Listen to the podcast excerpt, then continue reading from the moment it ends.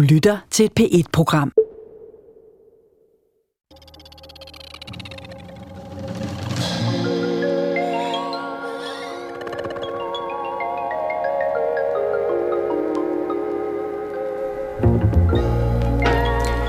Kender du den slags mennesker, der, som det populært hedder, bringer andre folks pis i kog, fordi deres holdninger eller gerninger overskrider grænsen mellem det forsigtige og fornuftige på den ene side, og så på den anden side det dristige og helt vildt kompromilløst storsatsende?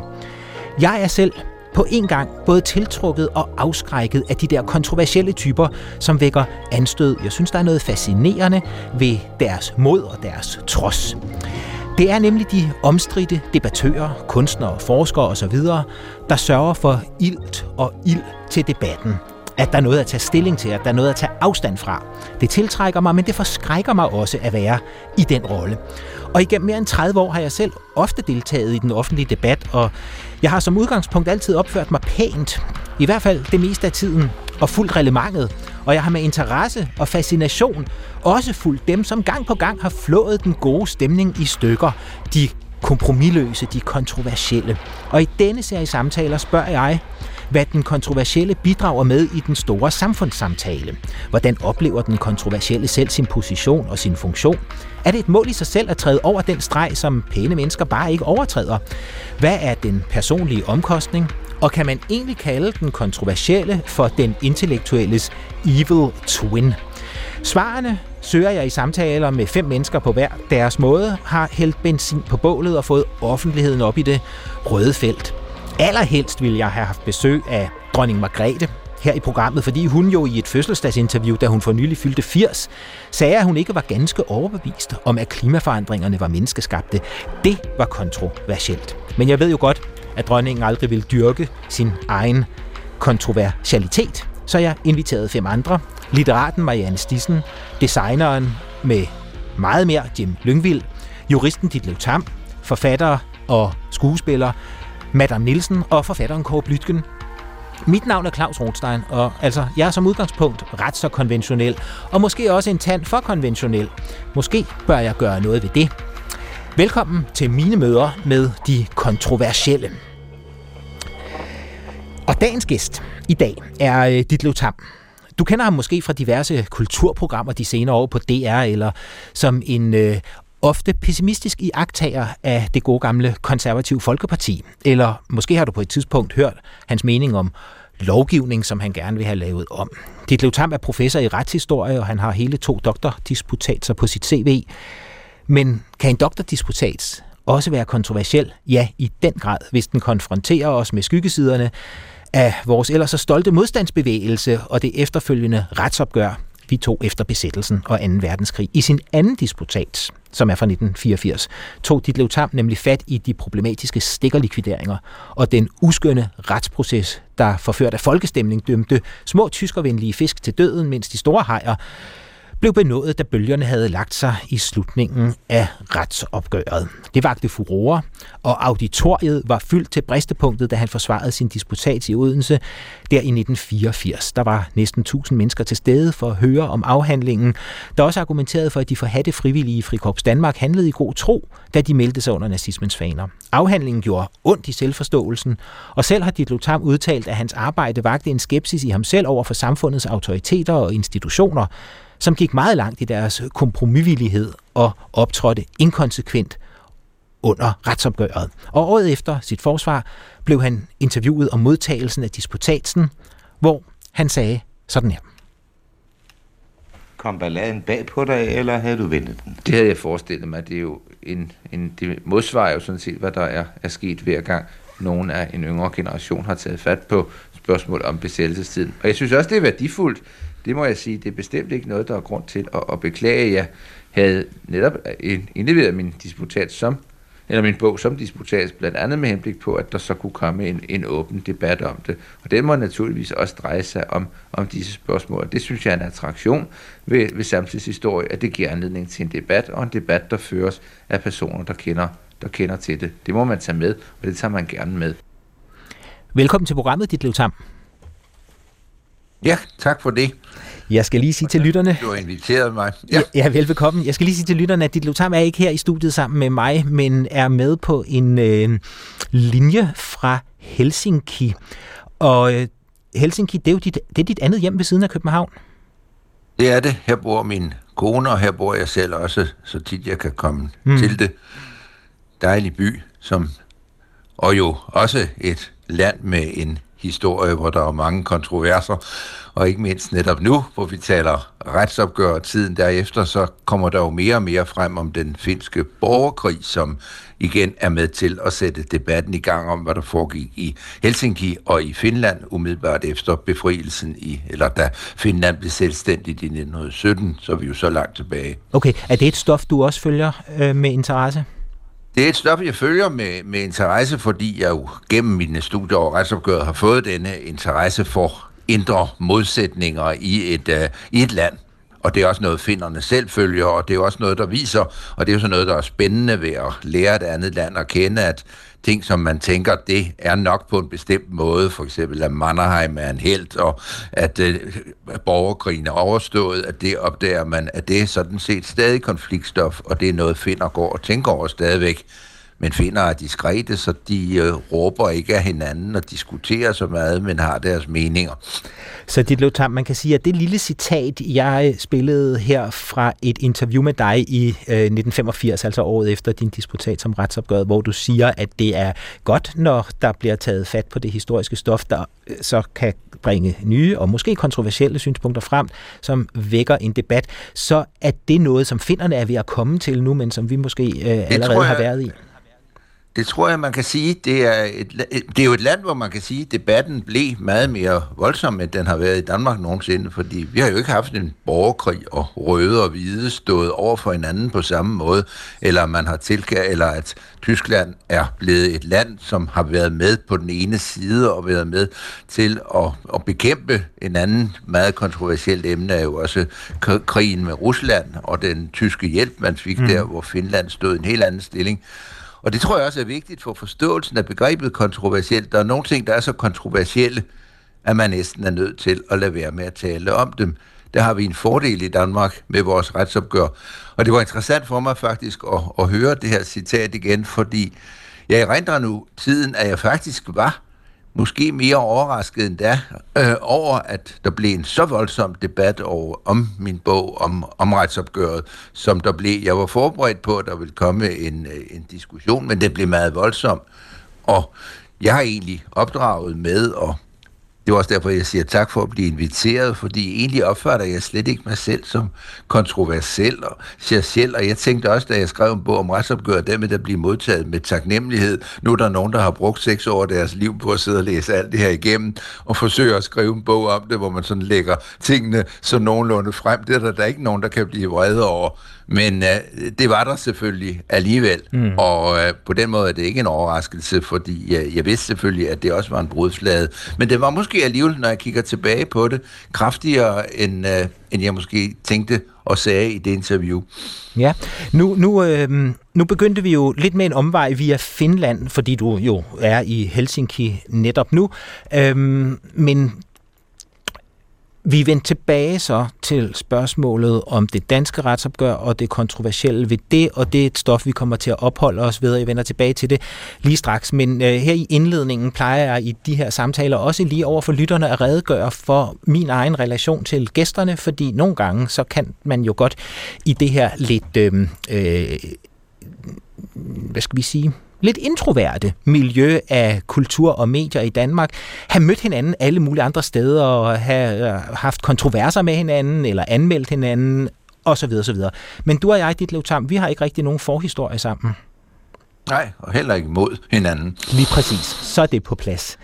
Øhm, men jeg har fulgt dig. Jeg har fulgt dig i mange år som øh, iagtager af den danske kulturdebat, og blandt andet fulgt dig utrolig, øh, øh, med utrolig stor interesse i hele debatten om den borgerlige værdikamp, der udspillede sig øh, i tiden med Brian Mikkelsen som kulturminister, noget vi også kan vende tilbage til senere. Men ellers er det jo ikke kun retsopgøret, der knytter sig til dig, når man taler om dig som en, en kontroversiel figur. Øhm, når man læser om dig, interviews og hører klip rundt omkring, så de senere år er folk begyndt at gå utrolig meget op i den måde, du klæder dig på. Ja, det overrasker også mig, men sådan er det. Ja. ja. Øhm, det... Hvad er historien om det?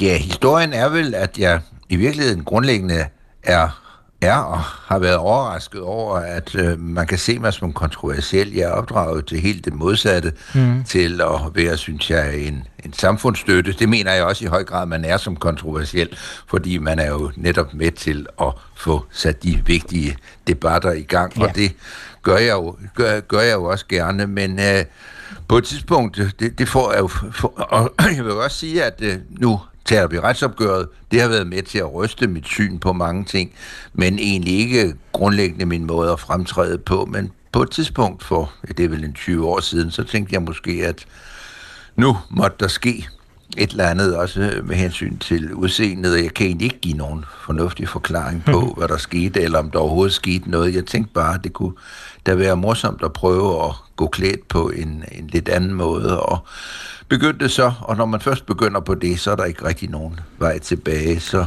så bliver jakkesæt og slips og blå blæser og lysegrå bukser bliver en eller anden form for forklædning, i stedet for at være en egentlig påklædning, fordi man har, øh, øh der er så meget smukt Ja, og når og jeg nævner det nu, dit Lev Tam, så er det fordi, jeg faktisk er stødt på det rigtig mange steder i forbindelse med omtale af dig, og det vil blive nævnt senere i programmet også. Og jeg synes bare, det er interessant, at man i øh, 2020 stadig kan øh, være kontroversiel, hvis man øh, lægger jakkesættet, men det kan man altså. Ja, enig. Øh, du sagde noget utrolig interessant øh, om den kontroversielle lige før, altså den, det, det, der er min hovedundersøgelse i de her samtaleprogrammer, nemlig den kontroversielle, som en figur i samfundet. Du kaldte simpelthen den kontroversielle, som vi jo kan definere som den, der går på tværs af vedtagende sandheder og normer og dogmer og siger noget, mm, der ikke er hørt før. Øhm, du kaldte den øh, kontroversielle figur for en samfundsstøtte. Hvad er det, der øh, gør en til en støtte, når man samtidig rokker ved hele stabiliteten? Det gør det, at det er jo fuldstændig nødvendigt for, at øh, samfundet kan bestå, at der er en bevægelse i samfundet. Det er jo ikke et statisk samfund, vi lever i, og det er jo vigtigt for vores selvforståelse og vores samtaler og for værdien af, at vi har, et, øh, en, øh, har en kommunikation med hinanden, at den hviler efter min grund på sandhed og på et informeret grundlag. Og det kontroversielle, og det er jo det mærkelige ved nogle gange ved det kontroversielle, at det kan jo være, at man simpelthen bare siger tingene, som de er eller som man synes, de må være. Altså den direkte fremlæggelse af, hvordan ting bør være, og det informerede grundlag, det kan i sig selv være kontroversielt, og det er jo måske den del, hvor jeg synes, jeg gerne vil bidrage. Jamen, vi må da høre alle parterne. Vi må da forstå, at selv det synspunkt, man tror, at det rigtige også har nogle, nogle bagsider ved sig, sådan at vi har et informeret grundlag at, disku, at diskutere på. Altså jeg opfatter mig på mange måder selv som sådan en, en gammeldags oplysningsmand fra det, eller person fra det, fra det 18. århundrede, som jo også var kontroversielt. De var jo også kontroversielle. Voltaire, Montesquieu, alle disse mennesker, som mente, at nu må vi da lige se, hvordan tingene er, de var kontroversielle. Det er karakteristisk for dem, der ønsker, at vi har et informeret grundlag at tale på, at de bliver opfattet som kontroversielle. Ja, øhm, når man så påtager sig den position, øh, er der vel også nogle omkostninger ved den? Det kan man jo godt sige, men jeg tror ikke, altså jeg kan jo ikke sige, det er noget, jeg har påtaget mig. Nogen spurgte mig, om jeg havde lyst til at arbejde med retsopgørelse og besættelsen, hvis vi nu tager det eksempel, og jeg tænkte, det var da en interessant opgave, men jo, det var jo ikke noget, jeg opfattede som, at nu skulle jeg være en samfundsryster, der kom og fortalte modstandsbevægelsen, hvad de havde gjort, og nogle andre mennesker, hvad de havde gjort, og skulle holde en pegefinger op, og det har egentlig aldrig været mit formål i den forstand at gøre det. Mm. Så det kom jo egentlig af sig selv. Stoffet viste, at der var en lang række konfliktflader, som man ikke havde ville se eller ikke havde beskæftiget sig med tidligere, og så blev det pludselig kontroversielt. Mm. Og det blev kontroversielt for mig selv, fordi jeg kom faktisk til at stå med nogle overvejelser. Det her er jo næsten længere, end jeg ville gå normalt, når jeg skriver. Jeg var en person, der troede på domstole, troede på retfærdighed, troede på, at folk grundlæggende handler ud fra rigtige motiver, og pludselig stod jeg med et stof, der var så stort, at man jo næsten har alle menneskelige holdninger i det, og kunne se, hvor, hvor kompliceret den beslutningsproces egentlig er. Og det er nok kontroversielt i sig selv at lægge det frem. Nu har vi jo lige markeret 75-årsdag øh, og 80-årsdag for befrielse og besættelse, øhm, og vi bliver aldrig færdige med det her stof. Det er Nej. stadig øhm, øh, noget, der engagerer og optager både i historikerkredse og i ganske almindelige folkelige kredse. Det er vitalt stof for os og for vores selvforståelse. Men er det stadig kontroversielt at tale om de her emner med modstandsbevægelsen, stikker likvidering og retsopgøret og henrettelserne? Det er det jo så ikke. Jeg kan jo huske, da jeg skrev om stikkerlikvideringer, var der en, der havde været, haft tilknytning til modstandsbevægelsen, der skrev i en avis, at øh, jeg savnede hjerte, når jeg kunne tillade mig at tage det op. Men nogle år efter skrev jo, som, som øh, de mange kender jo den bog, Øvi Knudsen, Øvi Knudsen skrev jo en bog om det, og den blev så rost, og folk, fra, der havde været med til stikkerlikvideringer, gav ham rask væk oplysninger og fortalte ham, hvordan det havde været. Mens det var for mig, der var en generation ældre, var, var meget kontroversielt. Så det her med, kontrover, med kontrovers, og det kontroversielle er jo nok også et relativt spørgsmål om alder, for den generation, der havde oplevet besættelsen, var det på en eller anden måde, var jeg en intruder, der var mm. født lige efter, med måske lidt for vidende, og med lidt for meget en insight, som man jo har, når man har kendt de mennesker, til at kunne skrive om det på den der renfærdige måde, som jeg tror, man har tænkt sig, at næste generation kom, som ikke på samme måde som min generation jo på mange måder har levet i skyggen af besættelsestiden, og alt det, man ikke har sagt om besættelsestiden. Ja. Så der er også en tid i det. Det var ikke kontroversielt, da Per Øve Knudsen skrev om det, men det var kontroversielt, da jeg skrev om det. Hver, hvert år på øh, befrielsesaftenen, så øh, er jeg ude i Mindelunden i Ryvang i, i København, hvor der er en øh, fin mm, og stemningsfuld øh, ceremoni, som jeg holder meget af at deltage i. Desværre aflyst i år på grund af corona, det siger sig selv.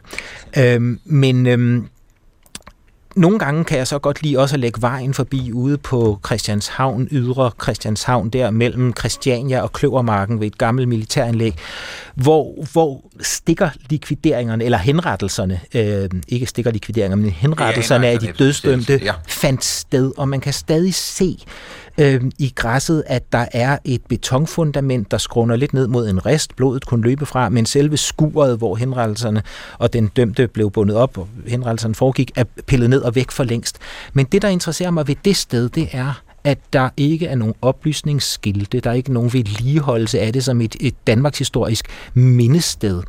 Men vi valgfarter alle sammen til Mindelunden for at se der, hvor Hvidstengruppen og andre blev henrettet, men der, hvor staten selv henrettede egne borgere, får lov til nærmest bare at ligge hen øh, og, og øh, forgå i ukrudt. Er det fordi, ja. det simpelthen er for kontroversielt til at blive holdt ved lige som et levende minde det sted? Ja, det tror jeg. Altså, der, der er jo ikke tvivl om, at der er et tabu omkring dødstraffen. Og det gav sig jo også udslag i en meget stor hemmeligholdelse. Det var der også mange gode grunde til. Man skulle også, ligesom, det skulle jo heller ikke være en sensation. Man skulle også passe på med, om der kunne være nogen, der ville lave redningsaktioner eller andet. Men, men det er jo en af de mærkelige ting i forbindelse med retsopgøret, er jo, at man ikke bagefter i den grad har ville stå ved dødstraffen. Mm. Og forklare og sige, at den var der. Og det, det er et mærkeligt sted derude på Christianshavn, og nu leger der jo børn på, på stedet, og det burde måske være spærret af, eller også burde det være fjernet fuldstændigt. Men øh, det, det, det, vores holdning til dødstraffen er, er jo blevet kontroversiel netop af det. Og det gælder jo store dele af retsopgøret. Man har ikke ville stå ved andet, end at det var nødvendigt at gøre det. Men, øh, men der mangler denne øh, accepten af, at det havde disse voldsomme konsekvenser også, og måske også af netop, at dødstraffen måtte blive kont- øh, kontroversiel i den måde, den blev gennemført på i Danmark, fordi man du antydede det selv før, måske begyndte lidt i den, begyndte i den forkerte ende med ikke så alvorlige forbrydelser, og nogle af de allermest alvorlige blev så ikke straffet så hårdt som de mindre alvorlige. Det er jo ikke en historie, som er, er hyggelig at gå og mindes som en del af den nationale fortælling, Nej. men den er jo vigtig at få frem. Øh, du sagde, at måske skulle man bare have fjernet det sted ude på Christianshavn, hvor, hvor henrettelserne foregik. Nu, nu indspiller vi den her samtale i, øh, i, i en tid, hvor der over hele verden bliver revet monumenter ned, fordi de er faldet ud af den øh, historiske tidsånd, om jeg så må sige, fordi vi i dag indser, at mange af fortidens monumenter øh, hylder folk, som det ikke er værd at hylde, slaveejere for eksempel, øh, racister osv. osv. Men det med monumenter, som erindringssteder og som noget, der gør os bevidst om vores historiske fortid. Øhm, behøver det kun at være steder, der er opbyggelige og som vi hylder, eller burde vi også kunne tåle steder, der øh, er kontroversielle og smertefulde? Hvis det er et spørgsmål til mig, så mener jeg klart ja til det sidste, at øh, det, det, det bør vi. Altså, det er jo forståeligt, at der er visse monumenter, man tager bort. Og mm. det er jo mm. forståeligt, at der er visse personer, vi kommer til at se anderledes på med årene, og blandt andet slaveri er jo et emne, vi kommer til at se anderledes på. Jeg har selv en hadestatue, og det er den engelske politiker Canning, som står foran det engelske parlament. Det var ham, der bestemte, at man skulle sende en engelsk flåde hen og, bedø- og bombardere København i 1807. Mm. Og hvis det stod til mig, ville jeg være en af de første, der trak i en snor for at vælte netop ham, fordi han var jo med til at ødelægge Danmark, og på, det synes jeg, på et grundlag, som ikke var rigtigt. Mm. Men med nærmere eftertanke vil jeg selvfølgelig ikke, men det er jo en forståelig reaktion, at der er, der er personer, hvor man må sige, hvorfor i alverden er der en statue af dem, ja. og nogle gange så, så modsvarer det jo en opfattelse, vi ikke kan dele i dag. Og så kan det jo være passende, men det er jo, det er jo et stort og, og, og, og vigtigt emne, og selvfølgelig skal vi også have, og det har vi jo også, emner, der går den modsatte vej, holocaust, ja. monumenter og andet. Mm-hmm. Det du lad mig blive i i, i det, der gør ondt, og som ikke bare er kontroversielt, fordi det er en del af døgnets strid. Øhm, men øh, du har jo også i andre situationer taget øh, dristige standpunkter, om jeg så må sige. I oktober 2007 var du i debat i tv-programmet Deadline med professor i praktisk filosofi på RUK, Jesper Ryberg. I debatterede, om vi i Danmark skulle fortsætte med at bruge oplysninger, der var fremkommet under tortur. Den daværende regering, med Lene Jespersen som justitsminister og Anders Fogh Rasmussen som statsminister, mente ja. Og andre menneskerettighedseksperter mente, at hvis Danmark i terrorbekæmpelsens navn vælger at bruge oplysninger fra lande, som er kendt for at bruge tortur, så er vi med til at legitimere brugen af tortur. Hør lige et øh, klip her fra udsendelsen. Jeg kan huske, at jeg talte med på et tidspunkt, og det gjorde et stort indtryk på mig, en, øh, en dommer fra den israelske højesteret, der fortalte om det dilemma, som det var. Det ligner noget af det, vi har hørt om, at man sidder med en mand, man ved, at han har oplysninger, man ved, at hvis man ikke får de oplysninger, så bliver nogen slået ihjel på et tidspunkt. Torturer, torturerer man manden, så kan man få oplysningerne og forhindre noget. Hvad skal man gøre som dommer? Skal man så fastholde sit princip, eller skal man gøre, som de så gør, finde et eller andet, der hedder lidt lettere tortur, eller noget, man, man kan gøre? Det er jo næsten umuligt at sige det. Det er jo næsten sige, det er jo enkelt at sige, nej, det må man ikke men samtidig kommer man jo så til at bære et, et, et ansvar. De dommer og de mennesker, der sidder med de afgørelser, bliver jo, bliver jo tynget af dem, og, og derfor mener det er meget svært at, at sætte en grænse. Har man oplysninger, er de der, så kan man ikke lade være med at bruge dem, hvis det er nødvendigt et klip fra øh, 2007, og jeg forstår godt dit Levtam, øh, det moralske spørgsmål, du, du rejser, men i min verden er der ikke noget, der hedder begrænset tortur, og jeg tænker også, at når du siger, at du har talt med en israelsk dommer, sporet fører jo til Israel, for der var jo en israelsk øh, ambassadør i Danmark, Kami Gilon, der, der, der argumenterede for moderat fysisk pres, som han kaldte det. Men det vil jo altid være en sliske, den slags. Det vil jo altid være en glidebane. Men når du så tager det synspunkt der, eller i hvert fald påtager dig at have forståelsen for det, kræver det så ikke en meget dyb indånding, og er du aldrig bange for, hvad, hvad folk så tænker om dig? Jo.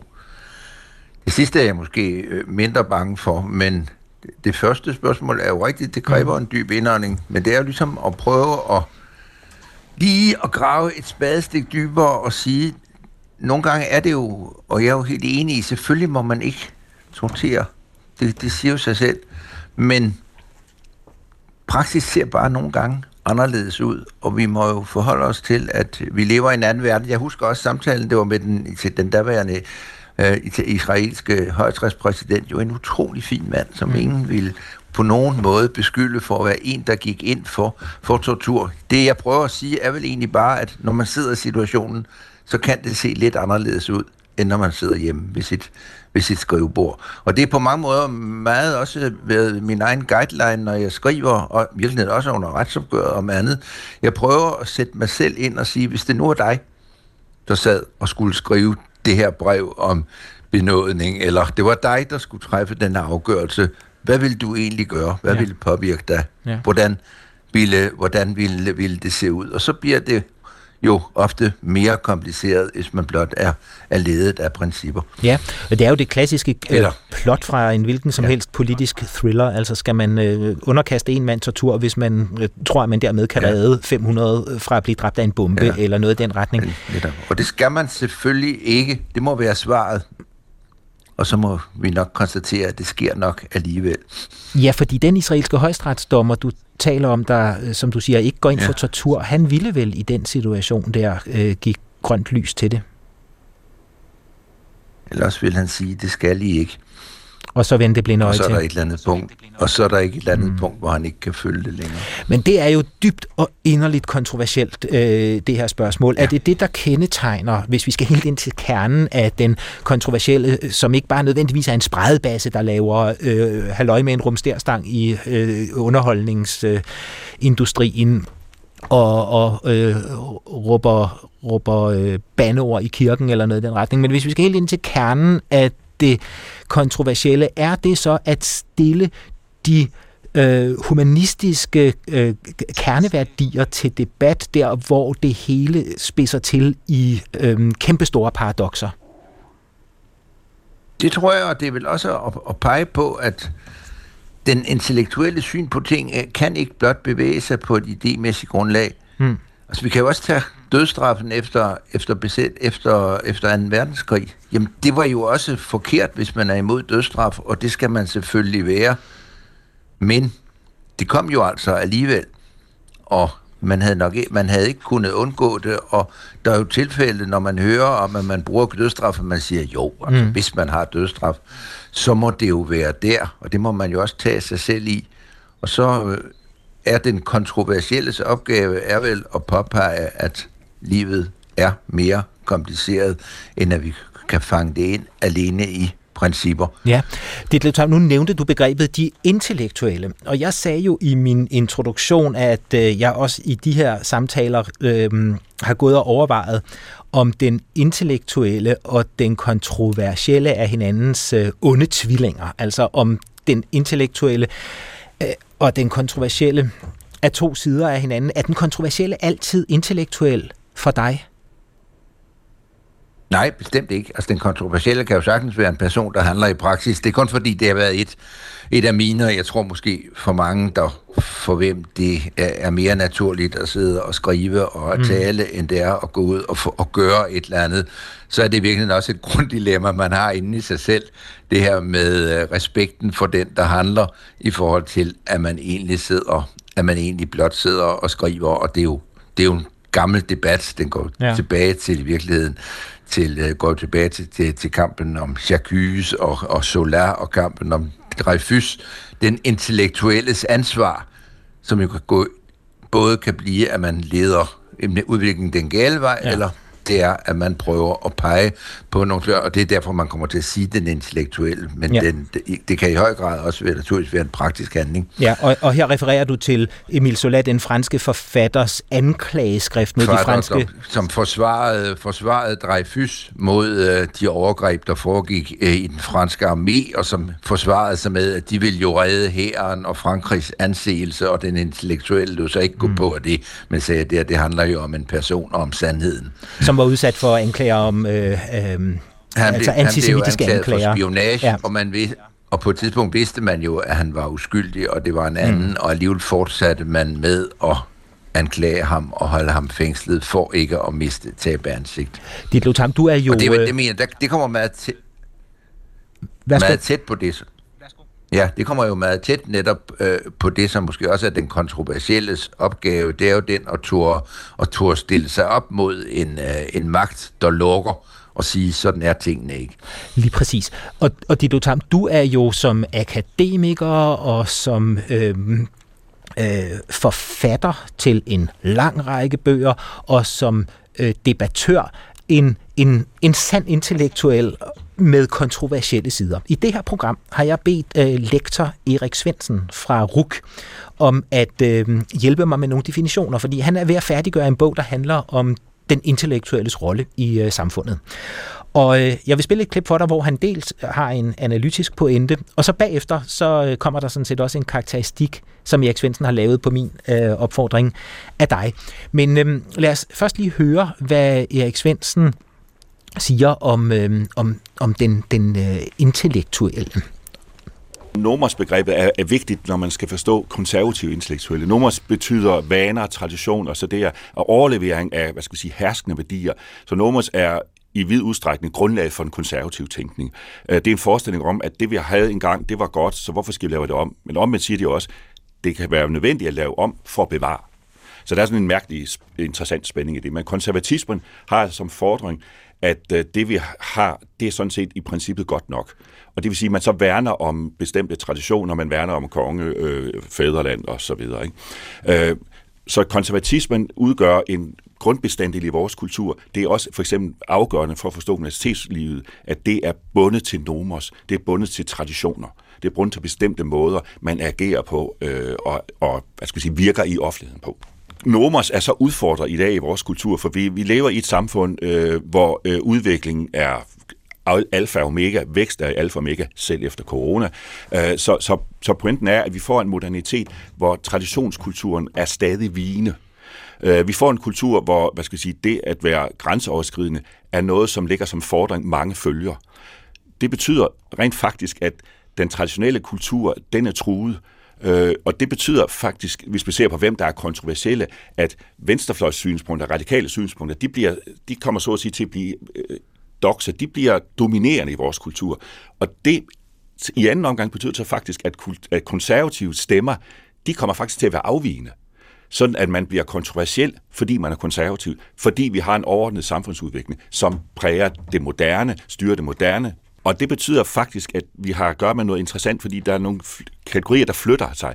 De kontroversielle bliver de konservative, og øh, dem, som engang var progressive og følte sig så meget moderne, de bliver faktisk konservative. Vi hørte her Erik Svendsen, lektor på RUK, forfatter til en bog om de uh, intellektuelle, som uh, her jo, dit Leutam, taler meget om begrebet de konservative, og uh, ja. du har jo en livslang relation til det konservative Folkeparti. Jeg kan ikke huske, om du er medlem, eller om du meldte dig ud, men du har altid jeg været en af partiets været... konservative kritikere, ikke?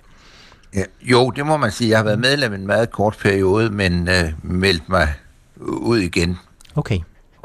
Det var der jo ikke nogen, der var ked af. men når Erik Svendsen taler om den kontroversielle konservative, hvad, hvad, hvad er din kommentar til den analyse? Jamen, han er jo lidt ret i det, han siger, fordi altså, at være kontroversiel, det afhænger jo også af, hvad der er, hvad der er muligt at sige. Mm. Og det er jo fuldstændig rigtigt, som han siger, at øh, det samfund, vi lever i i dag, er jo meget mere modtageligt for kritik og alternative holdninger end, end andre samfund.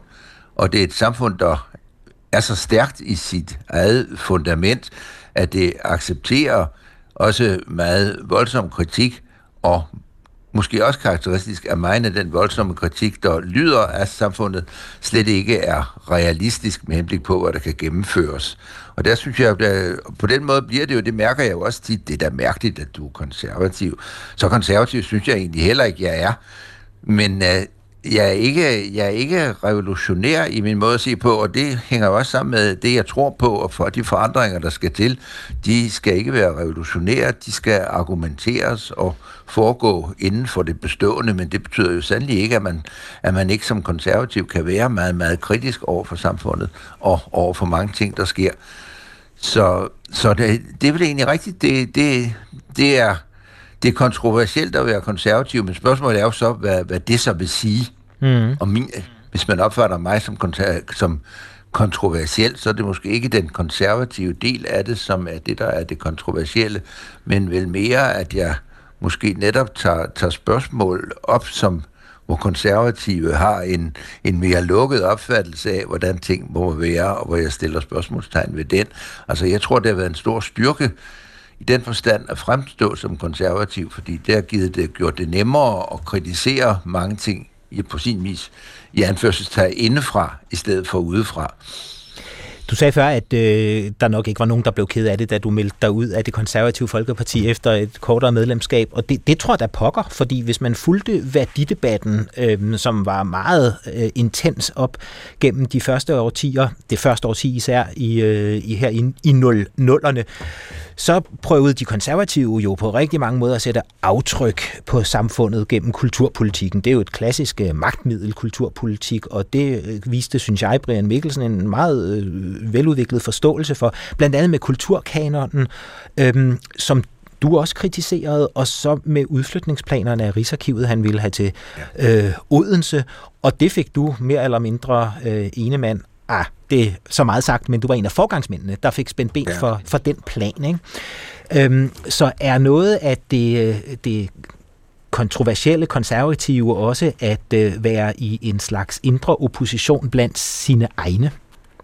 Det tror jeg. Altså netop, jeg tror, at øh, jeg er, sikker, jeg er ret sikker på, at det var min, øh, aktiv, min aktivitet imod flytningen af Rigsarkivet var nok ødelæggende for forholdet til det konservative Folkeparti. Mm. Og det er jeg sådan set ikke ked af, fordi det viste for mig netop øh, en manglende styrke og et manglende engagement i den konservative kulturpolitik, at her handlede det mere om, at øh, partiformanden var fra Odense, og så kunne man benytte lejligheden til at flytte en, en vigtig institution, som ikke havde noget med Odense at gøre derover. Det synes jeg var i den grad i strid med, hvad der var, et, som konservative skulle stå på, mm. stå for. Så min kontroversialitet har jo egentlig været, at og jeg synes måske også, det viste sig af, at de konservative aldrig er kommet op igen.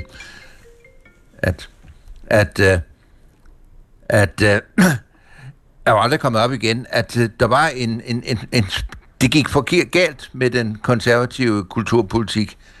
Det, det blev noget med kanon og en bevaring, hvor man i virkeligheden, synes jeg, skal sætte tingene under debat og skal diskutere. Det blev for traditionelt, og det blev for politisk. Men dit Lytam, måske er du slet ikke konservativ nok til at være medlem af det konservative Folkeparti. Det altså, spørger jeg også mig selv om. Ja, ja fordi jeg tænker, at... der har jo også drage konsekvenser. Det har du. Men, men jeg tænker nemlig, at øh, side om side med den kontroversielle går vel det, man kalder øh, fritænkeren. Ja.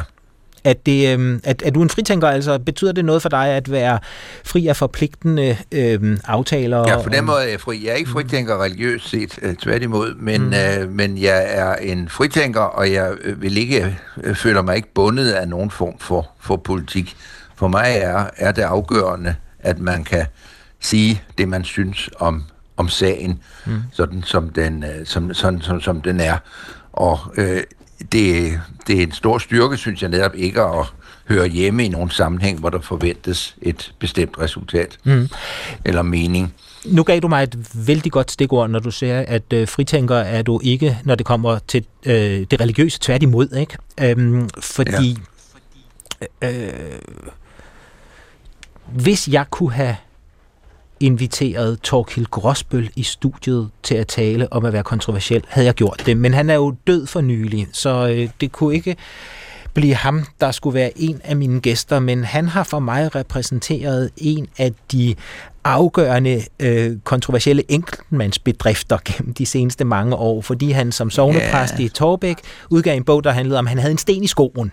Og øh, det reagerede du på. Jeg har fundet en, en artikel fra dengang, det var jo til tilbage i 2003 hvor øh, ja. øh, Torkild Gråsbøls øh, bog om, at han havde på mange måder en, en tvivl over for, øh, for, for Guds eksistens, førte naturligvis til utrolig mange reaktioner, og han blev øh, indkaldt til belæring hos, hos øh, Lise Lotte Rebel, der øh, er... Øh, øh, Øh, undskyld, hvad hedder det? Biskop i Helsingør. Biskop, tak. Ja. Det var det ord, jeg ikke lige kunne få frem. Biskop i Helsingør. Ja. Øhm, Sjovt nok i øvrigt, at hun hed Rebel til efternavn, ikke? når hun havde en rebel Ja. til belæring, kan man sige. Øhm, men Torkild Gråsbøl, en præst, der sætter spørgsmålstegn ved, øh, ved, ved Gud, er jo noget af det mest kontroversielle, man overhovedet kan forestille sig. Og så der i Kristelig Dagblad øh, i 2003, der bliver du øh, bedt om en, en kommentar til det.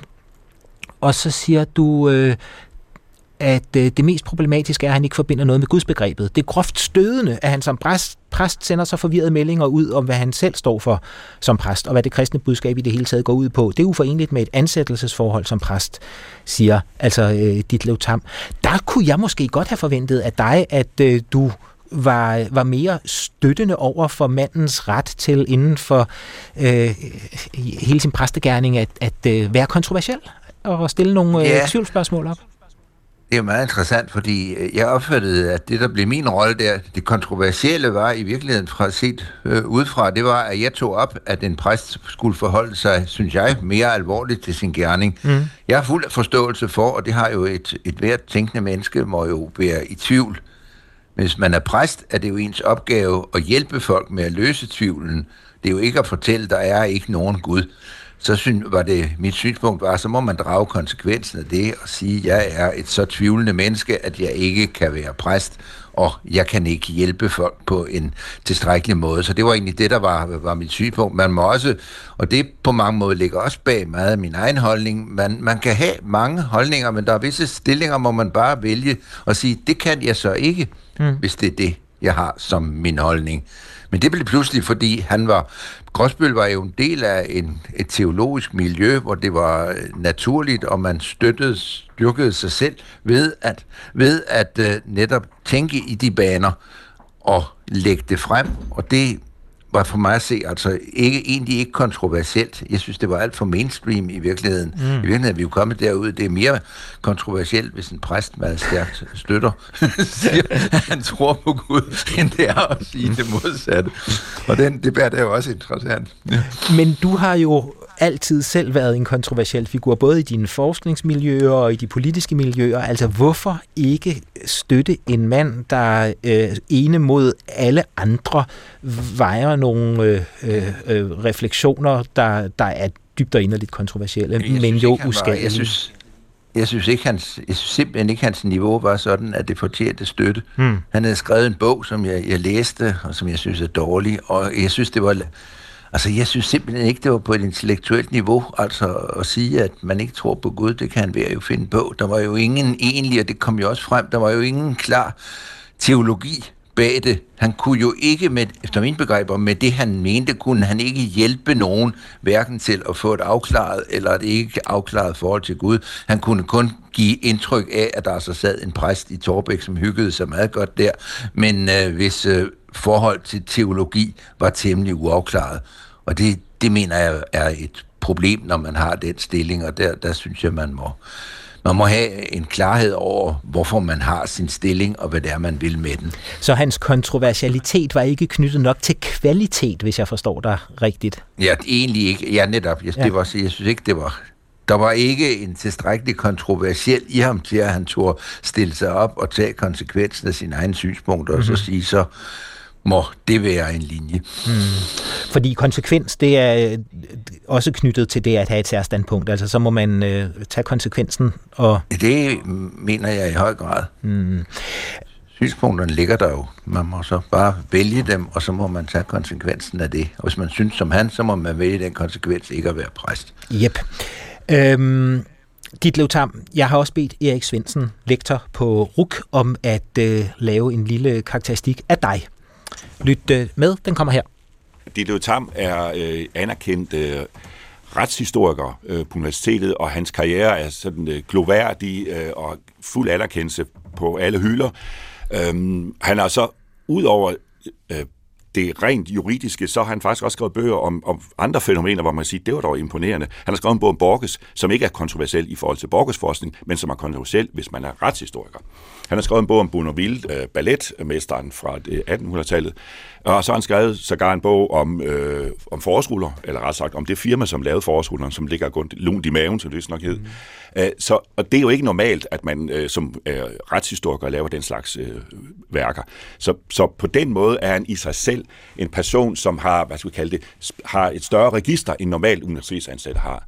Så ind, set inden for en akademisk uni, øh, univers, så er Dilo Tam en person, som har flere talenter, end man normalt har. Og han er også modig, fordi han laver bøger om emner, som hans kolleger på rets, øh, eller som kollegerne på jura formentlig synes, er lidt underligt at bruge tid på. Øh, men det giver credit i offentligheden, øh, og så kommer den anden side af Dilo Tam. Og jeg kan sige det, men det er en meget fysisk side. Altså det er jo helt afgørende, og når man ser Dilo Tam i fjernsynet, hvad han relativt tit op, han optræder relativt tit, øh, så, så ser jeg straks en mand, der har øh, set Lou Reed og Dan Toal, for han har røde neglelagt, øh, og han er flamboyant i sin fysiske øh, fremtoning. Og der er han jo altså mindblowing, fordi der, en mand i den alder med det CV, vil man ikke forbinde med en person, som, som leger queer, eller hvad han, nu, hvad han nu vil udlægge det, det ved jeg ikke, men i hvert fald er han som fysisk figur en person, alle lægger mærke til. En mand i den alder med den bonitet ser ikke sådan ud sagde Erik Svendsen, lektor på RUK, om Ditlev Tam. Se, Ditlev, der dukkede det op igen. Ja. Øhm, det, som jeg hele tiden støder på, når jeg læser om, hvad folk har spurgt dig om i interviews, og så videre, og så videre. Der er jo dybest set to ting i den her karakteristik. Den ene handler om øh, din måde at være atypisk på i dit valg i forfatterskabet, når du skriver om øh, Borges, den, den argentinske forfatter, når du skriver om Bournonville, når du skriver virksomhedshistorie, om Dalun, øh, der ligger godt i maven. Og alligevel så munder det også ud i øh, det her med din tøjstil. Er det, øh, er det irriterende for dig, eller er det bare ligesom noget, du byder velkommen? Sådan midt imellem. Altså det, jeg ser jo nødigt, at øh, interessen og fokus går fra det, som er mit egentlige budskab på grund af tøjet. Men så vidt jeg kan se, altså det er jo kommet af sig selv, så er det jo, går det jo op begge veje. Det kan både føre lidt på afveje til at blive en diskussion om det, men det er jo så også med til åbenbart at sætte nogle tanker i gang om forholdet mellem, hvad man skriver og hvordan man, hvordan man ser ud, og giver, giver jo i virkeligheden, det er jo det mærkelige ved at så gå påklædt på den måde, det bliver altså så interessant i sig selv, men bliver jo så altså i virkeligheden også en åbning til at få lov til at tale om andre ting, end, øh, end dem, der er. Men det har været kontroversielt, og man må da også sige, der har, jeg, der har der været i kredse, hvor, hvor jeg er stødt på, at man lignede en, man lignede en, en rock, en rock, øh, en rocksanger, eller at man blev rockerprofessoren, eller, og, og at, øh, at det kan påvirke for nogen, og det er det måske, det har måske været med til at styrke mig i at gå sådan der, ved at vi har påvirket det andet budskab, jeg har, som jo ligger i, mine bøger, hvordan de, det skulle kunne påvirkes af, hvordan jeg ser ud. Det er jo i sig selv også et interessant spørgsmål, mm. at, uh, at man kan sætte uh, spørgsmålstegn ved, om det bliver mere alvorligt, når man nu bruger, når man nu bruger tid på, på den måde, hvad jeg egentlig ikke gør. Fordi ja. det kommer af sig selv, det hænger sammen. Kan du huske, da du i 2013 var i P1 Morgen og udtalte dig om brugen af Wikipedia som øh, kilde? Ja, det er rigtigt. Ja. Kan, kan du huske, hvad der skete efter interviewet? Men, mens stadig øh, der var tændt for mikrofonerne? Jamen, det, det sidste var jeg ikke klar over, om der var, men jeg kan huske, der var, der var en kompliment, eller der blev sagt ja. noget om, hvad jeg havde på. Ja, prøv, prøv at høre hvis det ikke var meningen, skulle komme. Det ikke jo, var jo, jeg tror, jeg tror, det var meningen. Du får lige et genhør ja. med det her i hvert fald. Men hvis jeg, hvis jeg skriver noget, som også er beregnet på, at det skal læses af studerende, og der skal være en mulighed for dem for at komme videre, så synes jeg ikke, der er noget forkert i at gøre det, hvis man altså holder de reservationer hele tiden, som jeg også selv når jeg præsenterer og fortæller om brugen af nettet, altid fremhæver, hvis man har det for øje, ikke sandt, at der er den der kritiske brug. Og jeg vil jo aldrig citere eller henvise til en artikel, hvis jeg ikke selv havde læst den og havde tjekket og synes, at de oplysninger, der stod i den, var rigtige. Tak, Ditlev Tam, fordi du kom herind. Professor i retshistorie ved det juridiske fakultet på Københavns Universitet. Lige inden du går, ja. fordi nu har vi jo hørt øh, dig tale så klogt og fint, som en professor jo gør. Jeg er nødt til at komplimentere, for din, komplimentere dig for dine fantastisk flotte støvler, som er leopardplættede. Ja. Ikke? Jo. Og ser ud som om, de er godt varme, samtidig med, at de, de er i New York, ja, men møgsmart. passende varme som nu italienske ting er. Så man, man skal ikke tro, at bare fordi man er professor i retshistorie, så går man kedeligt klædt. Nej, det var Dorte Krogsgaard og Anders Bæk Jessen fra P1 Morgen her, der, der ikke kunne lade være med at kommentere dine støvler. Og jeg har det meget dobbelt med det her, fordi på den ene side vil jeg gerne have det helt ude af programmet, på den anden side har jeg valgt at tage det ind, fordi alle forholder sig til det, og fordi jeg jo selvfølgelig helt objektivt også godt kan se, at der er noget usædvanligt øh, og måske kontroversielt, ved at en mand som dig har lagt sin tøjstil om. Du sagde, at du begyndte på det for måske 20 år siden. Det, der interesserer mig, det er ikke, hvordan folk reagerer på det i dag, men hvordan dit eget miljø forholder sig til det. Og der sagde du før, at øh, det kunne godt have en, en omkostning, at man tænkte, at nu kommer der en rockstjerne og ikke en øh, øh, professor. Ja, hvad er, der, hvad er der dog sket med professor Tam? Er han blevet vild? Eller, mm. Jeg kan huske, at man havde en korporjakke på, var jo tilstrækkeligt til, at, uh, at det blev taget en anelse mindre alvorligt. Måske mere i andre lande end, end her. Mm. Jeg kan huske Men, dit Tam øh, til for eksempel receptioner på Gyldendal, hvor både du og jeg er kommet ved øh, lanceringen af efterårsprogrammet hvert år i august, at der blev der talt om dit Tams tøj, når du var i forsamlingen der. Ja, det, det, jamen det, er jo, det er jo klart, og det, det, må man jo, øh, det må man jo tage med, men egentlig er der vel ikke noget mærkeligt i, at hvorfor skulle jeg, fordi jeg skrev om, skriver om retsopgøret landet, ikke også have sans for og synes, at og være glad for, at der laves smukt tøj. Altså for mig ser meget at det er jo et spørgsmål, det er jo virkelig et spørgsmål om æstetik. Ja. Jeg har jo skrevet om mange andre emner, og hvis det nu ikke var blevet jura og rejsehistorie, så var det måske blevet til noget til noget helt andet. Mm-hmm. Og jeg kan da godt føle, og det er måske også en del af mange, der, hvis de nu er, øh, går ind på denne kontroversielle idé, så er det måske også en spænding i en selv mellem noget mere noget mere traditionelt, som man skriver og vil, og så måske er man engang med, man føler, at, at den rolle, man har, det, det kan, hvis jeg nu skal være meget ærlig i det her program og sige, så kan man godt føle nogle gange, hvis man har skrevet så alvorlige bøger, som jeg har skrevet om, og emner, som jeg har skrevet om, skrevet nogle gange om, synes, at det er lidt en befrielse, at der også kan komme noget ind, der er lidt lettere. Ja. At det ikke altid handler om dødstraf og voldsomme emner, men at det også kan handle om livets skønhed, og æstetiske sider af livet. Ja. ja, altså ja. det æstetiske står jo side om side med det teoretiske i dit forfatterskab, det kan jeg også godt lide.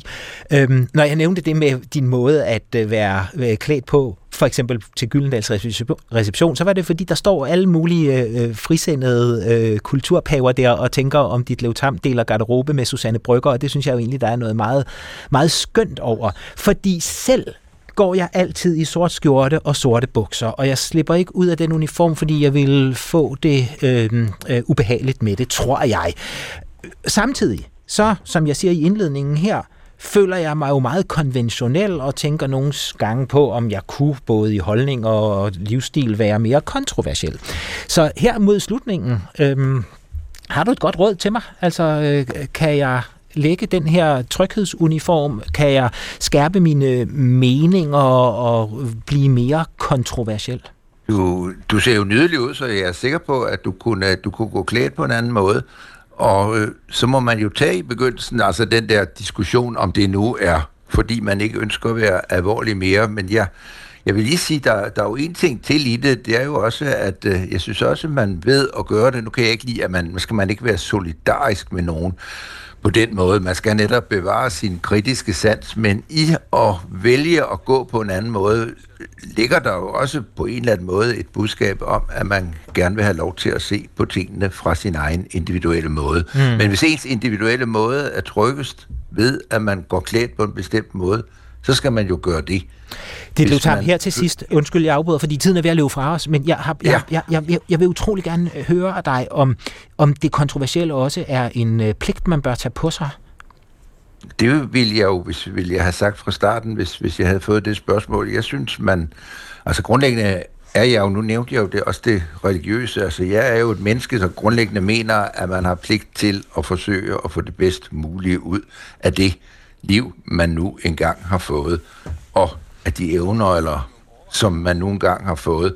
Og til det hører også, at man tør stille sig op, hvis man har... Jeg har altid følt, at som, som professor, hvor man havde tidligere i hvert fald en meget sikker stilling, så havde man også en pligt til både at formidle sine budskaber og sige sin mening, hvis man havde den, og på den måde være med til at skabe et, være med til at skabe et, et bedre samfund. Tusind tak, dit Jeg... Man netop tør sige sin mening. Okay, Tusind tak. Der er lige en lille tidsforskydelse mellem Helsinki og København. Det er derfor, jeg kom til at afbryde dig her til sidst. Øh, vi to vi har siddet og kigget på hinanden i et lille frimærke på en telefon, men øh, det har været et vældig godt aktiv frem for, øh, når jeg nu ikke kunne have dig her i studiet, kun at have dig med på lyd. Så tusind tak for det. Jeg var glad for, at du ville være med i øh, den her serie om de kontroversielle dit Tam. Tak for det. Ja, i lige måde. Det var en fornøjelse. Det er jeg glad for, at det var. Øh, forhåbentlig også en slags fornøjelse at lytte med til. Her er i hvert fald tredje episode af De Kontroversielle Slut. Første gæst var Marianne Stisen, anden gæst var Jim Lyngvild, og så altså her dagens gæst, Ditlev Tam. Jeg har jo også bedt Erik Svendsen om at karakterisere mig, ligesom han karakteriserer mine gæster, så han type bestemmer mig i sidste episode. Den kommer, når jeg har talt med Madame Nielsen og afslutter så med Kåre Blytgen. Du kan høre det her i DR's radio-app øh, hvor alle udsendelserne ligger klar til dig, eller så kan du bare tage den, når de drypper ind i din radio, og det er samtidig samme sted om en uge. Troels Østerlund Madsen er redaktør, og Torsten Christiansen er producer, og jeg hedder Claus Rothstein, og jeg siger på genhør. Du kan finde alle P1-programmer på dr.dk-p1. Det giver mening.